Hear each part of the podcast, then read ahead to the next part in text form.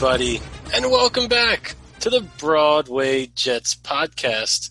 You'll know me from Twitter as NYJ Mike, and I'm joined as always by the master of receipts. It's NYJ Matt. How we doing? Mike, we're feeling good. We're almost at that point. That training camp is upon us. We're about what two weeks away. Close. We need it.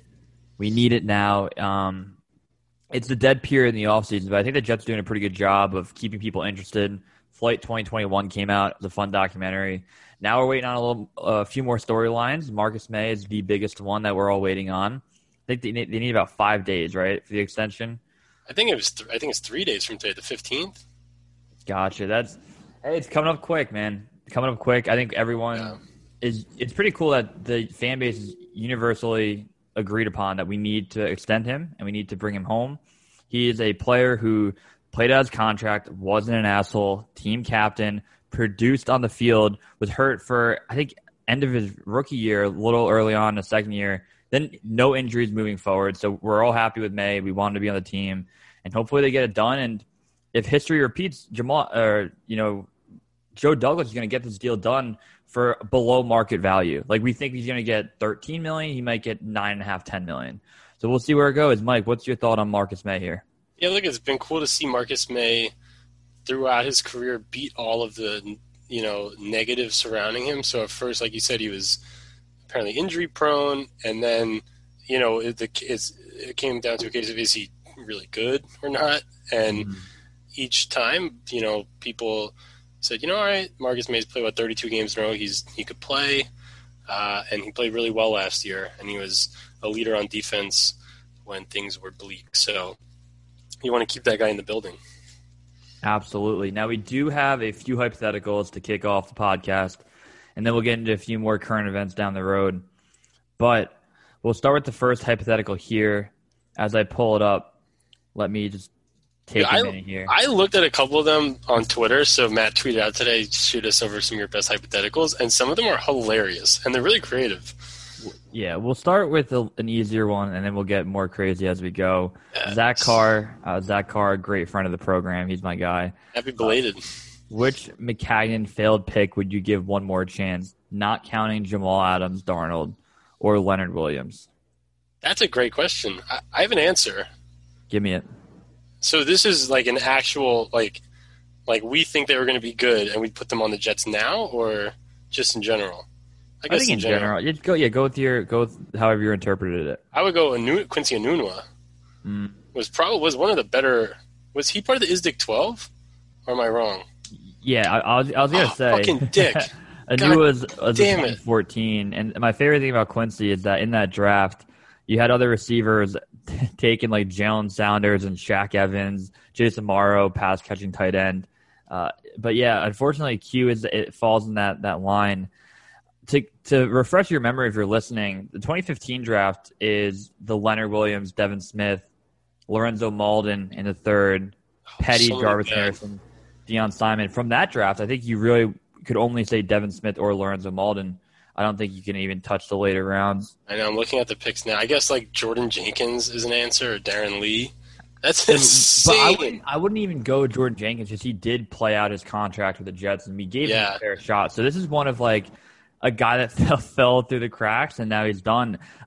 Uh, Like right away, I look at the the list. Trenton Cannon is a guy that maybe could come back and be a fast guy on special teams. Maybe Chad Hansen. He played a little bit the Texans last year. Yeah, that that's a good answer. Very very Oh, good. This is garbage. I mean, I, Foley is the by far the best pick. It has to be of of Max. You Isn't know, that horrible? I guess Quinnen. it, well, Marcus Maye, I guess.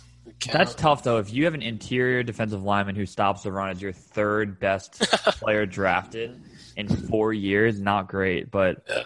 no, I, I think that's a Mike has a good call there on on Hansen after what he did. It was great. You see, like the Texans, you know, see Hansen has 180 yard or 120 yards and a touchdown. can't be Chad. You're like, there's no way it's fucking Chad, and it turns out to be Chad. So, not Ugh. great. Um, another friend of the program, Angelo Formato. Would you rather Mims be a, a wide receiver one and Morbius bust, or Elijah Moore be a, a wide receiver one and Mims be a bust? I think it's a very. I have a clear cut answer on this one. It's interesting. I, I think it might be better for the Jets if Mims is like a like a savage, just that outside guy. Yeah. Like, what if Mims has like 105 catches for 1,400 yards and 11 touches on the outside? I think then you just kind of keep Crowder as the slot guy. Yeah, I, I guess I, I lean more, and I'll tell you why. People forget Moore was picked 16 spots, I believe, higher than Mims, so he's a better yeah. prospect overall, right? And and I don't know, I, I like Mims, right? He's a you know head down, quiet, not like a very talkative wide receiver.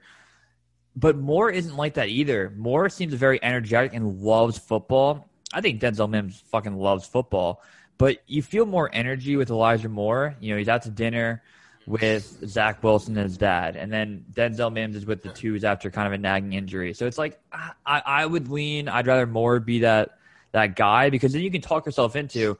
Well, Mims was a, a mid to late second round pick, kind of fell in the draft a little bit it's all right. We, we live there because the Jets traded back with that pick and, and, took Mims with the Patriots, of course. Yeah, I'm fine with it. I'm fine with Moore being that number one guy, and and I think everyone's rooting for Denzel Mims to have a really strong sophomore campaign. Yeah, I feel like people forgot about Mims a little bit, but you know, just like the whole "new is better" yeah. Barney from How I Met Your Mother thing. But I'm cool with it. I'm happy with either.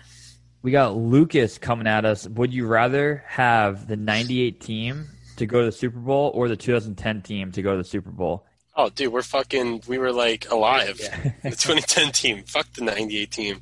Yeah, we're we're in our mid 20s, so we would go 2010. But it's a great question if you're 35, 40, right? If you're in your mid 20s and 98, you probably care about football more than you might have kids when you're 40 watching 2010 games, and you go back to your nine to five job and you hate your life, which is going to be us in 15 years. So yes. I would probably want to go. Probably like like five or six. It's now, to be honest. We're, we're in trouble.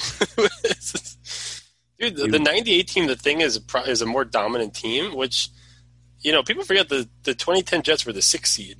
So they started 9 and 2, lost to the Patriots in prime time, and we're, you know, it finished 11 and 5 comfortably, Rested the starters of week 17. But that 98 team were 12 and 2 with Vinny Testaverde, or 12 and 1 with him as a starter. And we're yeah. top five offense and defense we we had asked the hypothetical who who do we think would win in the Super Bowl? I forgot who we asked that to. Maybe uh, Mark Schlereth. Robbie. It might have been Mark Schlereth because he played on the okay, Broncos. Fair. But uh, yeah, I mean, but the '98 Jets probably would have had a better chance of beating the Falcons in '98 than the Jets in 2010 would have beaten Aaron Rodgers Packers. So if you're looking at it from that angle, probably '98. But from our fandom, definitely 2010. Gotcha. I like that. I like that. Kev Guy with a really great question. I can't wait for Mike to dive into this one. Would you rather have Curtis Martin, Richie Anderson, Lamont Jordan, or LaDainian Tomlinson, Tony Richardson, Shonn Greene? This is a fascinating question. It, it is. I would. I would say Kev Guy. This is one of my favorite questions we've ever had in the mailbag. Super, it's a great question. And the interesting thing is when the Jets had LaDainian Tomlinson, he wasn't like himself, so he was still very good. He rushed for like 950 yards in 20 uh, in 2010, and he would have got to a thousand if he just played another game. Um, and then Shonn Greene was a better kind of number one back than Lamont Jordan, but Lamont Jordan was so good in his role, and Curtis mm-hmm. Martin was much better for the Jets than LT was for the you know for the Jets. So probably, uh, I mean, Richie Anderson is a better gadget flex type fullback who can run and, and, and catch the ball, and Tony Richardson is a Hall of Fame blocker. So it's like really close. If it's LT from the Chargers, like yeah. like prime everybody, I would rather have LT and company because LT is probably better than Curtis Martin anyway, which is you know sucks to say. Curtis is our guy. Um, that's really close, especially and also in today's style of football, I would probably rather have. Um, oh, actually, in this offense right now, Richie Anderson is much more valuable than Tony Richardson, which is super interesting too. He could be just Kyle Juszczyk. There's there's so many different ways you can look at it. I like your your theory of prime. Everyone in their prime. I think you would go LT and, and Tony Richardson. But the one thing in, in the mid to early 2000s, you rewatch those playoff games and you see how important that running back crew was to those wins. What's the difference in your mind with Richie Anderson and Lamont Jordan? Because this is, you know, for my brain when I rewatch those games, I get people confused left to right when it comes to Richie Anderson and Lamont Jordan. Like, are they too similar to play style for you to say like, all right, we're going to break them away from LT, Richardson, and Greene? Well, think about like this: Richie Anderson with the Jets was like the change of pace guy who would come in and smash people, rush like 6 mm-hmm. times a game.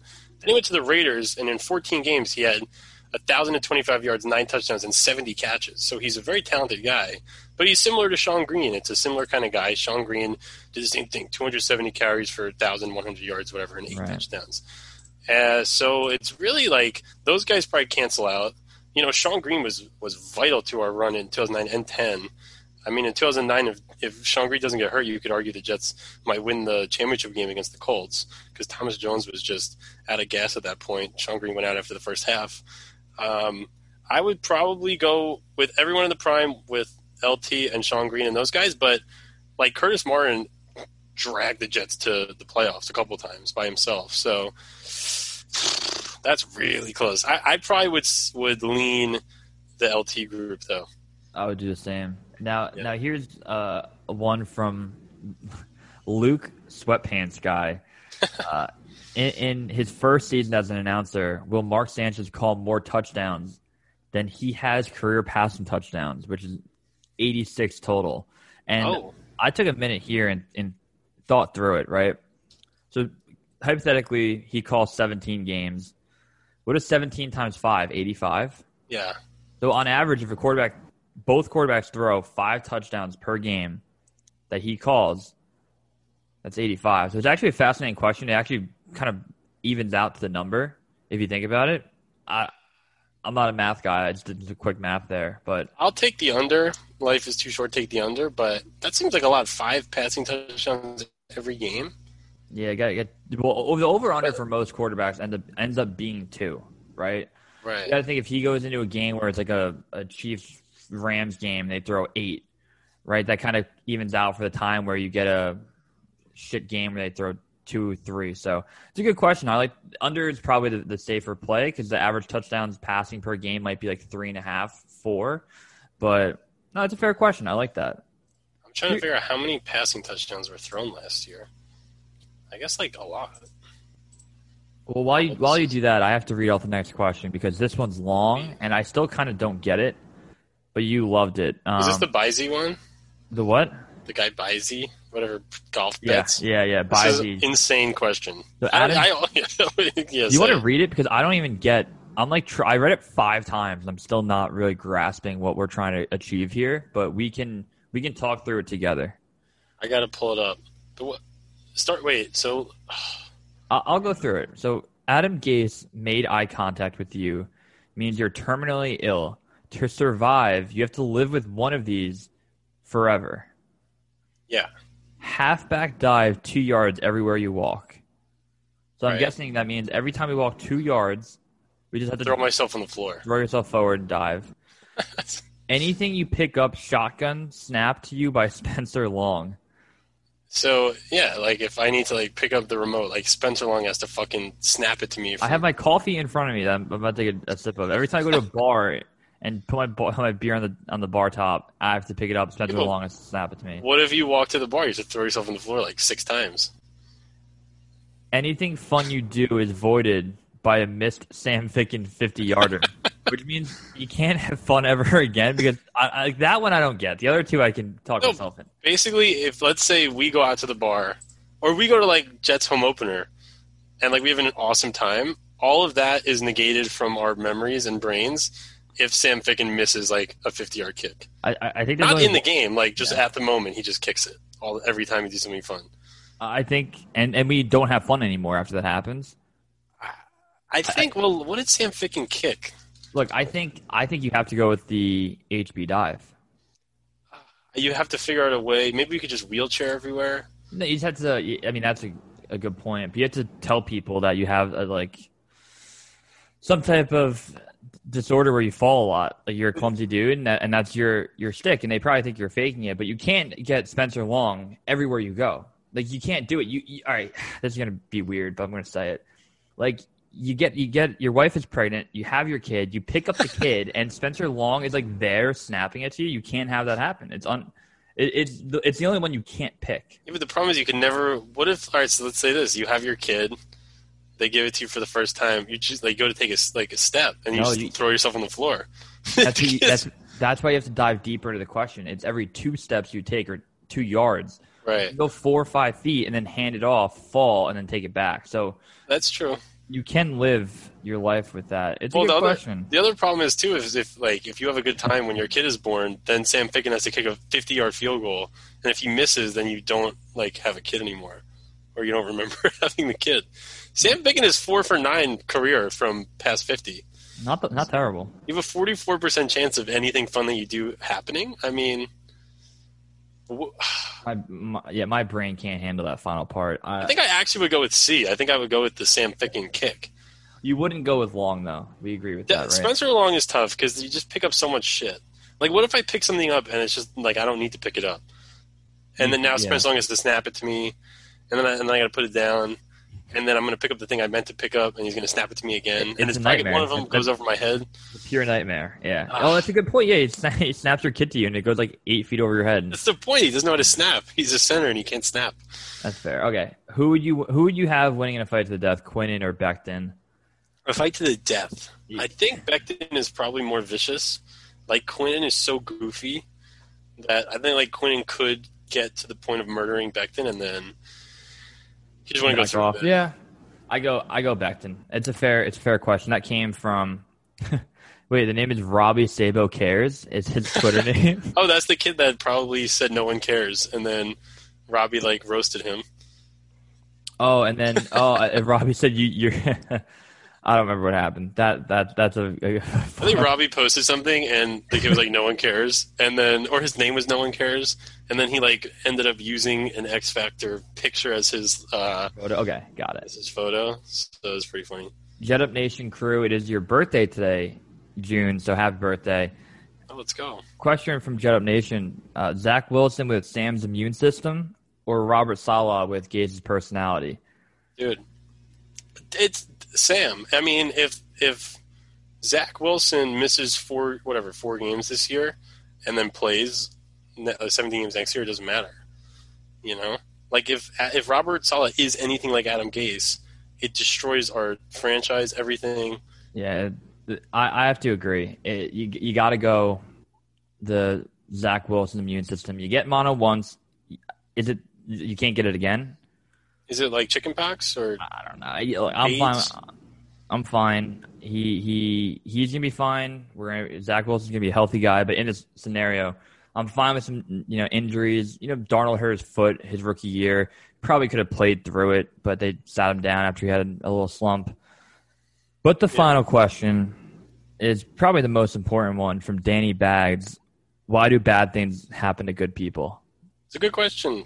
Um, look, if good things happen to good people, then Sam Darnold would still be here and throwing for 35 touchdowns. It's true. To to answer honestly, why do bad things happen to good people? I think I Mike, your dad, I asked him this on the, the way home from the home opener in 2018 when they lost to the Dolphins. He said, you know, you got to look at the other stuff outside of football. Got a good family, got a good job, got good health, and I'm like, ah, I, my health is kind of declining. I drink five times a week, right? My family, they're all right. right? You start trying to think of things to, to take you through it. Danny Bags, good question. We'll find out how I feel come uh, come this fall when the Jets take the field, and and that's a good transition to what we're going to talk about next, and that's the the storylines of training camps. We talked about Maye a little bit. The roster, I think it's cool when you have 90 guys fighting for 53, or I think it might be 55 now with COVID, but the preseason is very sneaky 35 days away. And, you know, Mike and I, we're not going to go to a preseason game. We're not going to bet the games, but I think it's pretty cool for the first time in basically two, three years that you, you know, two and a half that you can't watch your team play football in, in preseason. And now we get to watch guys fight for their roster spots. So I'm looking forward to it. Mike, how do you feel about the preseason games?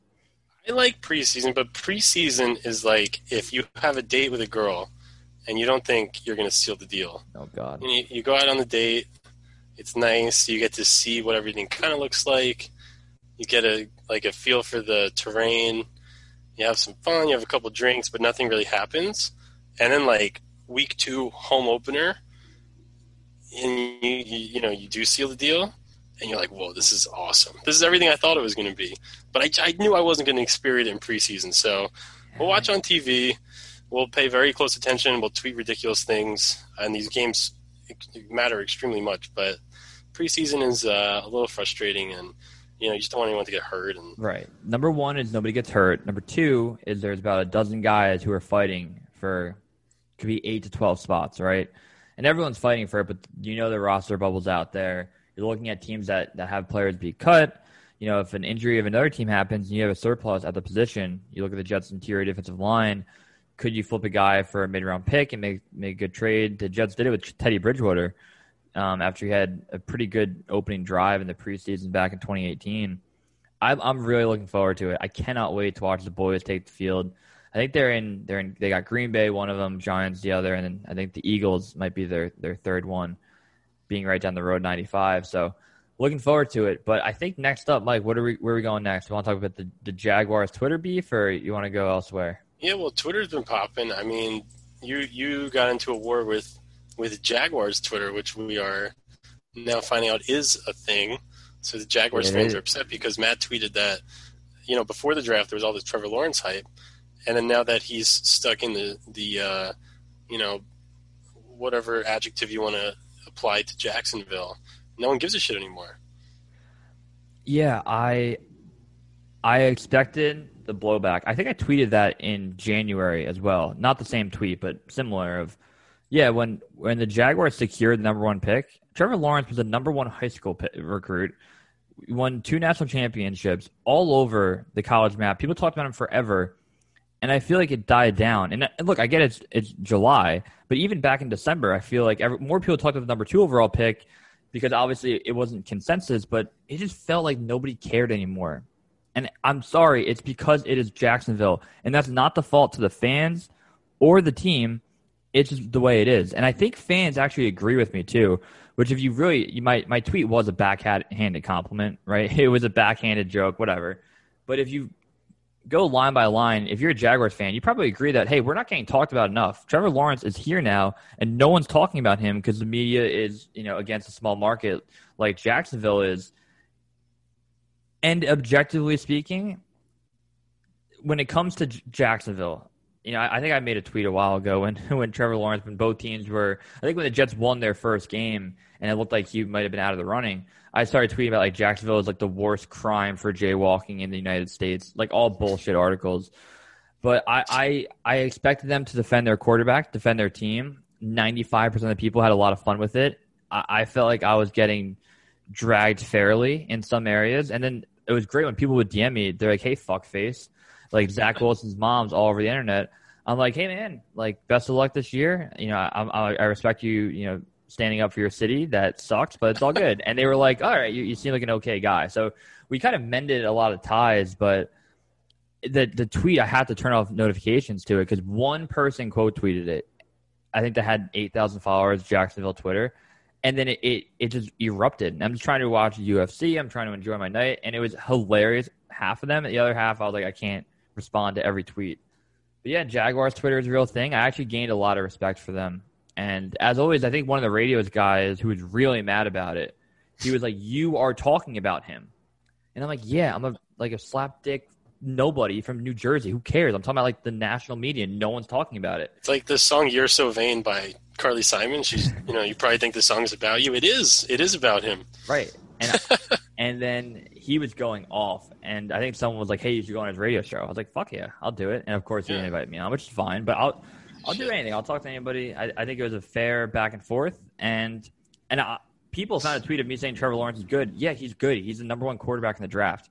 That's if the I had number one, if I had the number one pick, I would take him. As, as how I'm looking at it, Zach Wilson's our guy now. I get it. I hope he kills Trevor Lawrence every chance he gets.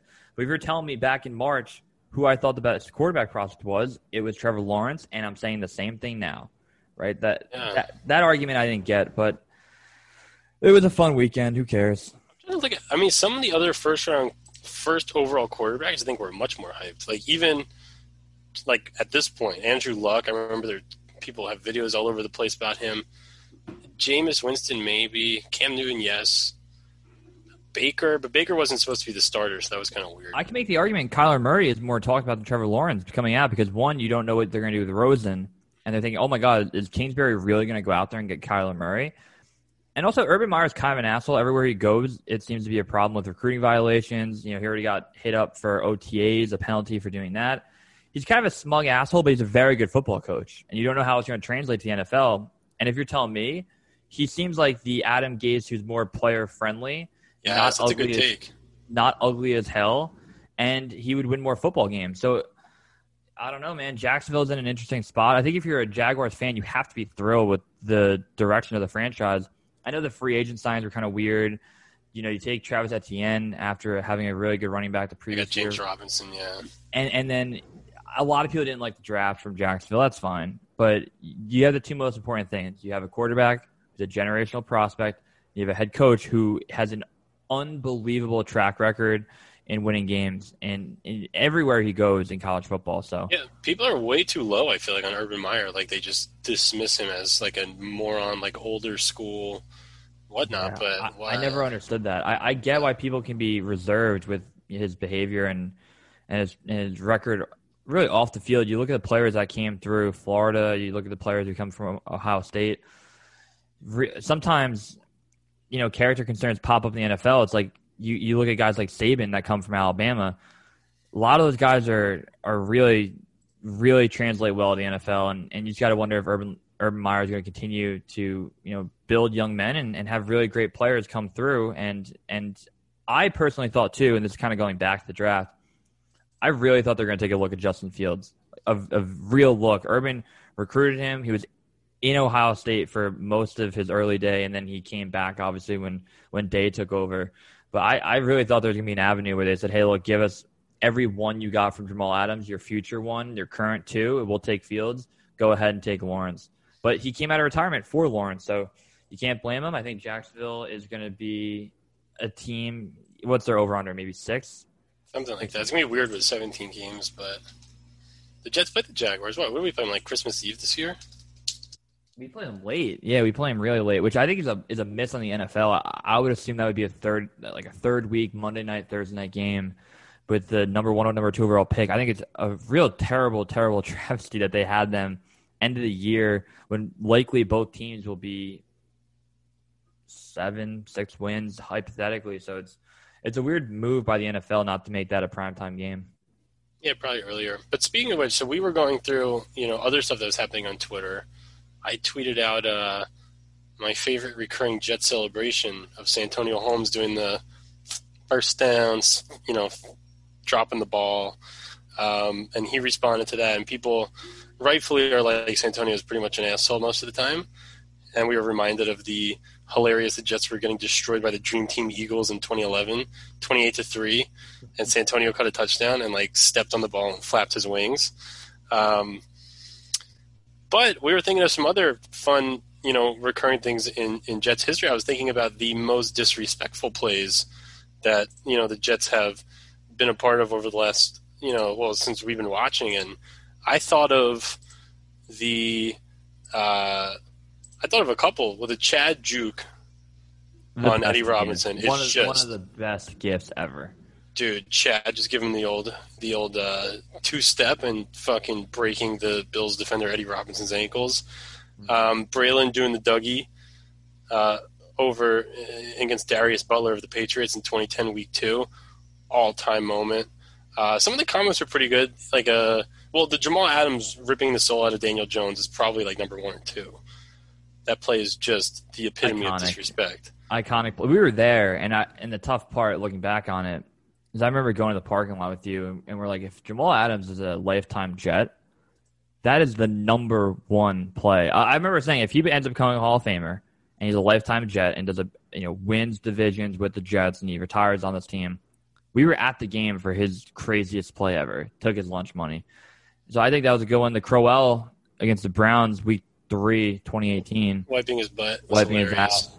Oh, that, that sucked. That game up fourteen nothing. Yeah, we played three games in what ten days and on a yeah. dirt field, trash, trash field.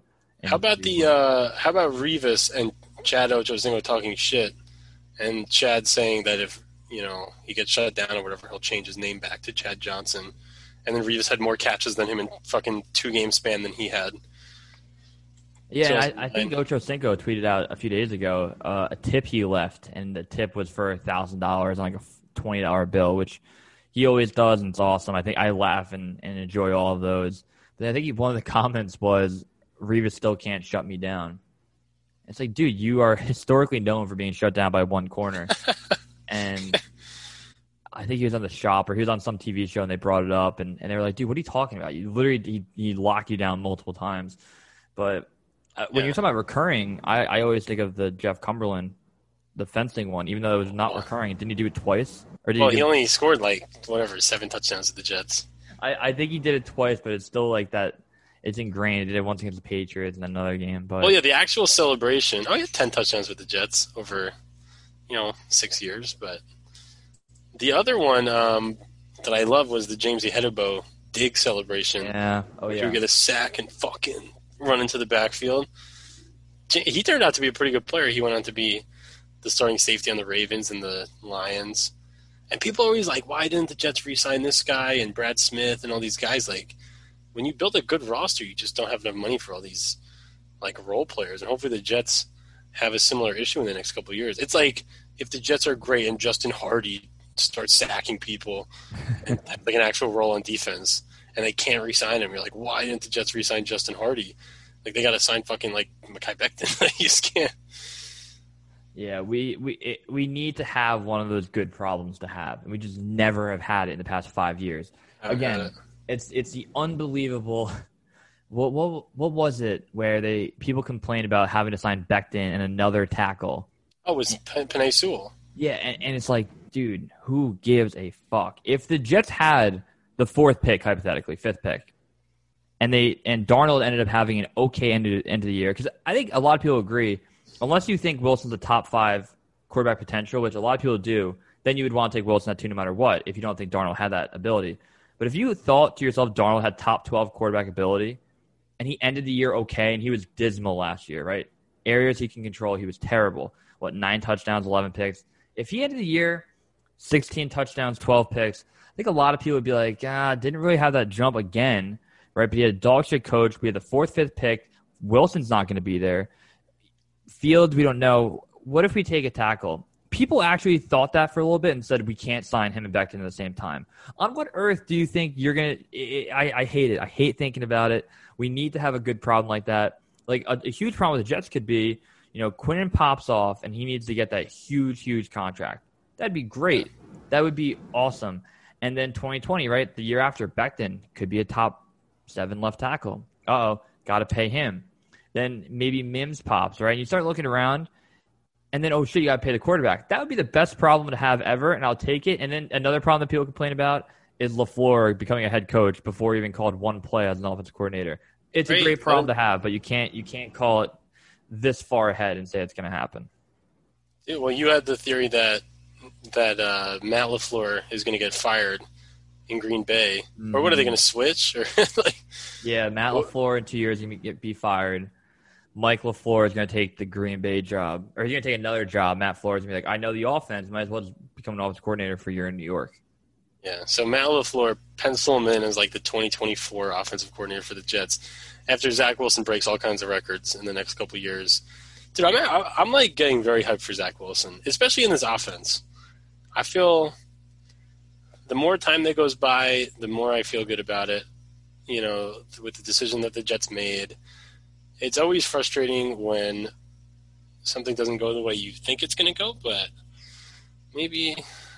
Look, you know, I, I, think the reason you have to like Zach Wilson is he's done everything right himself, right? The outside noise, yes. all his mom's Instagram story, and Dov Kleiman has tweeted about it for the 400th time. Like, all right, do we all like it? No, we'd pr- probably prefer it not to be happening. So he's like on vacation watching film, right? He's he's going out to dinner with Elijah Moore and his dad.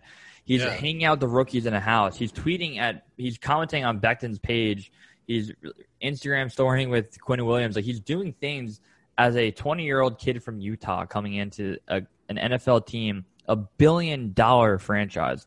That's a lot of weight to have on one kid's shoulders, and he seems up for the challenge and he's not afraid of shit. He the, the, my favorite clip is Coastal Carolina when two guys hit him late and drive him into the ground, and they both get penalties, I think, and one of them might got ejected, but they're murdering this kid on the on the field.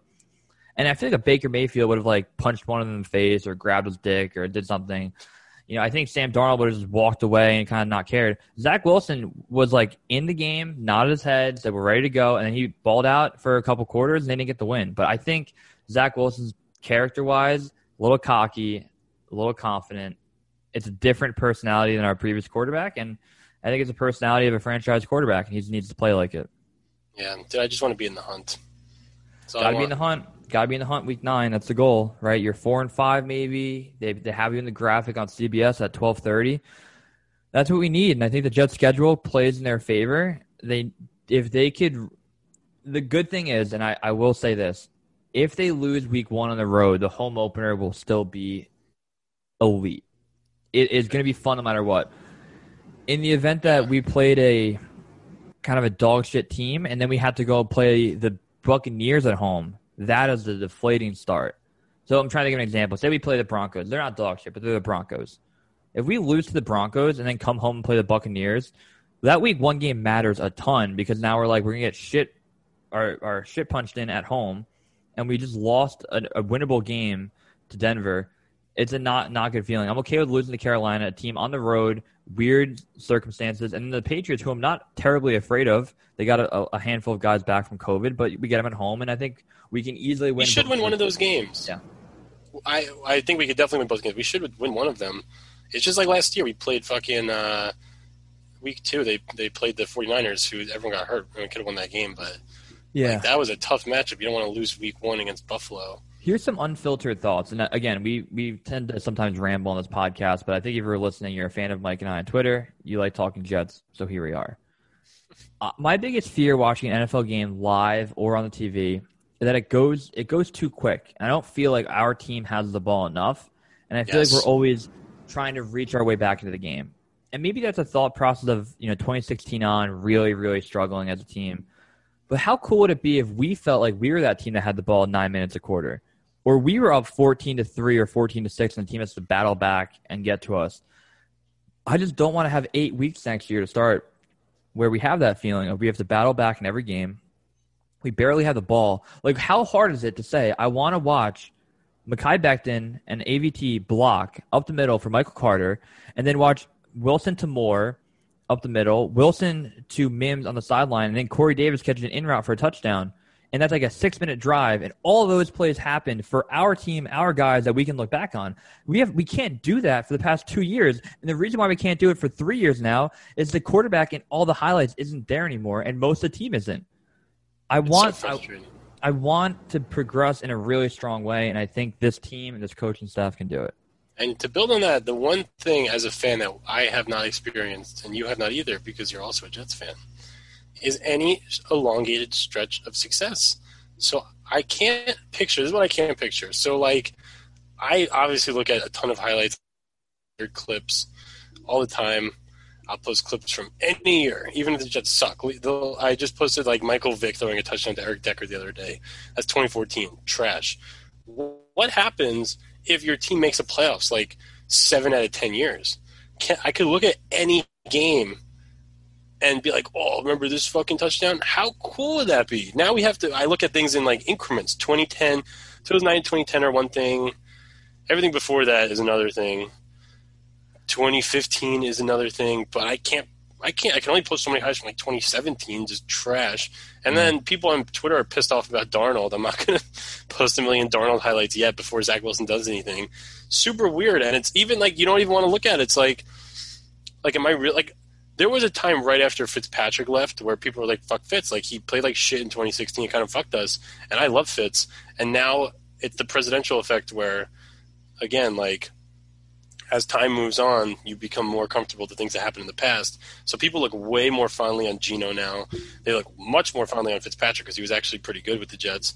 And then in a few years, I think I would predict that we'll see people more comfortable looking at stuff that Sam did.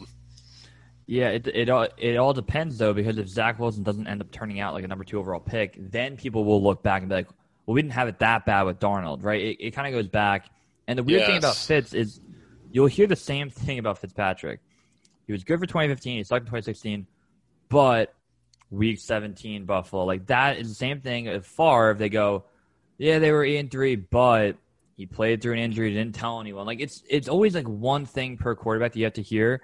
My thing and my takeaway is if you're a 35 year old Patriot fan and all you know is 2000 on, Yeah. do you appreciate those years and even years that you made it to Super Bowl and lost, right? Or you made it You can't, right? You can't appreciate it. I don't. I, I, it's not only that you can't appreciate it. I don't think you you remember those little moments as much and appreciate them. Like I'm telling you, if you bring a 35 year old Patriot fan and you're like, talk about a huge moment for your team and a, a, a, a regular season game that you cared about that was a big win, they would probably stumble over their words and say, "Well, you know, in, in the Falcons Super Bowl, Edelman made that catch that bobbled up." Like they, I don't think they know what happens in the regular season, and and it, it's not their fault. They they probably know they're spoiled, but maybe going through the stretch that we did at 25 years old now and saying, okay, we had a glimpse of hope where we got really into it, and we were, we love that team. Then we had 10 years of dog shit. Obviously, we would like a few good years in between, but maybe maybe now is where we can say every cool thing that happens, we we appreciate it much more having gone through what we did. And also, I hate when people think that you can't appreciate years where maybe it doesn't turn out how it was supposed to or how it was great, right? You can't look at 2010 and say, oh, if we got the ball back against Pittsburgh. Yes, we all agree with that. But like, I, I have to be able to watch 2010 highlight and be happy about that team and how cool they are, right? And I'm afraid Dude. that Well, that's the best part is going through like, week nine, the Jets beat the Browns in overtime, and you have the Cotchery catch where he pulls his groin, and then Santonio in overtime, and then the game against the Lions where Ndamukong Suh misses a field goal, and fucking Santonio again in overtime, and just like the week two that year beating the Patriots and Braylon doing the Dougie, like just fun stuff like that. I'm looking at the 2012 Patriots. They went 12 and four. They scored 35 points a game. They killed everybody you know, Brady threw 4,800 yards and 34 touchdowns, and then they lost in the second round. Like, does that matter? I, Like you're supposed to be mad if you don't win a Super Bowl. Like I, I get that, right? If if the Jets somehow make a wild card appearance this year and lose a game, they're up in the playoffs.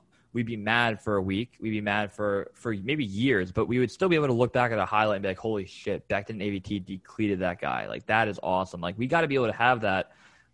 And I think oh, I think going what we went through for a decade of garbage, maybe we we have more appreciation for it. Who knows? we definitely do. We have more. We're hungry.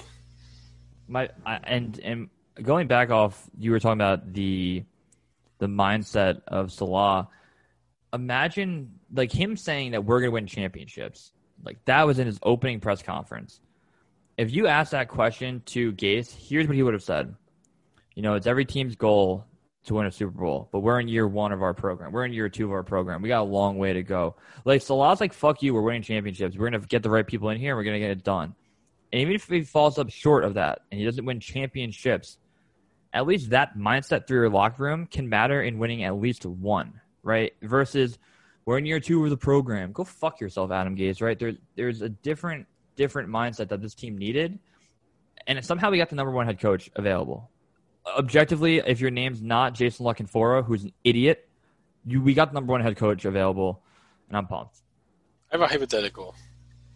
Feed me. Robert Saleh is the Jets coach. You so so you know this right now, Right. and you have to sign on the dot. Robert Saleh is the Jets coach for five years, and they make one conference championship game, and we don't know what happens after that. And, and I know that information. You know the information. So after, so he, he coaches for five years. He's gone after five years. The Jets make one conference championship, and they could. Who knows what happens after that? Nope. Wow. And that, that almost is like uh like a Doug. Pe- is that a Doug Pederson stat line? Basically similar. Yeah. But here's why I can't do it. And and maybe you think I'm wrong, right? Maybe you're, we we we don't know how many playoffs, right? We know one conference championship, yes. and he's gone after five years. So if it was like a if it could be anything, maybe he went he went to plus four to five years, one of them's conference championship, and they're trending in the right direction. But also, if they go to the conference championship in like year two, I know for the next three years that they're not going to go. I'm thinking like literal sense of knowing that. They So could have won the Super Bowl that year. So They could have. I mean, the only thing is, it's funny if you would have asked that question to us with Sam, not with Gase, but about Darnold. If he would have went to one conference championship, we would have said no. We thought Sam was going to make the playoffs like 15 times, and here we are. I infamously said twelve to our friend group. I was like, dude, it's fair. We're going to make the playoffs 12 Well, times. I said I said twelve, and then they're like, "You're an asshole," and I'm like, "All right, fine. I'll say I'll say nine, which is still a lot a large number." And I still get talked about. them like everyone said stupid shit. I could find a million dumb texts that that people send. I was high on Sam, but I I can't wait for training camp. I can't wait for preseason. I can't wait for week one, week two home opener. Holy shit, we're gonna get there at nine o'clock and then meet all the people that are still listening to this now. Have the hell of a time. Oh. So I can't wait. Yes. The only way to meet us, not that that is an important thing, but is to have been listening to this point of the podcast. Did I got my, uh, you know, Pete Alonso in the home run derby tonight, wearing the old Jose Bautista Mets shirt to rep. Feeling good. I gotta put out the article for X Factor. If you're if you're listening, check out after we do the podcast. I throw up a, an article on Jets X Factor with uh, you know basically what we talked about on the pod, some social media recaps, some fun stuff. Yeah, And I think you can watch. You should be able to watch this on YouTube as well. we'll try to get it up if there. we can if we can get it up. I, I, yeah, we I mean, we're very dedicated to being on Twitter, putting out good content, making the podcast. But there's also times where like we don't know how to do the video. We we don't want to do it this week. Mike's in Miami. I'm here. During the year, we will always do an episode after every pot after every game, and maybe midweek if something happens. But I think maybe next week we'll be off, or we'll do a pod, and then after that, training camp we'll probably go every week, every Monday, have it out by roll. Tuesday or Wednesday. Bang. All gas, no break. Feeling good. All right, Mike. Anything else, or we want to wrap it here? No, that's good. I think we did enough. All right. I'll talk to you soon, buddy.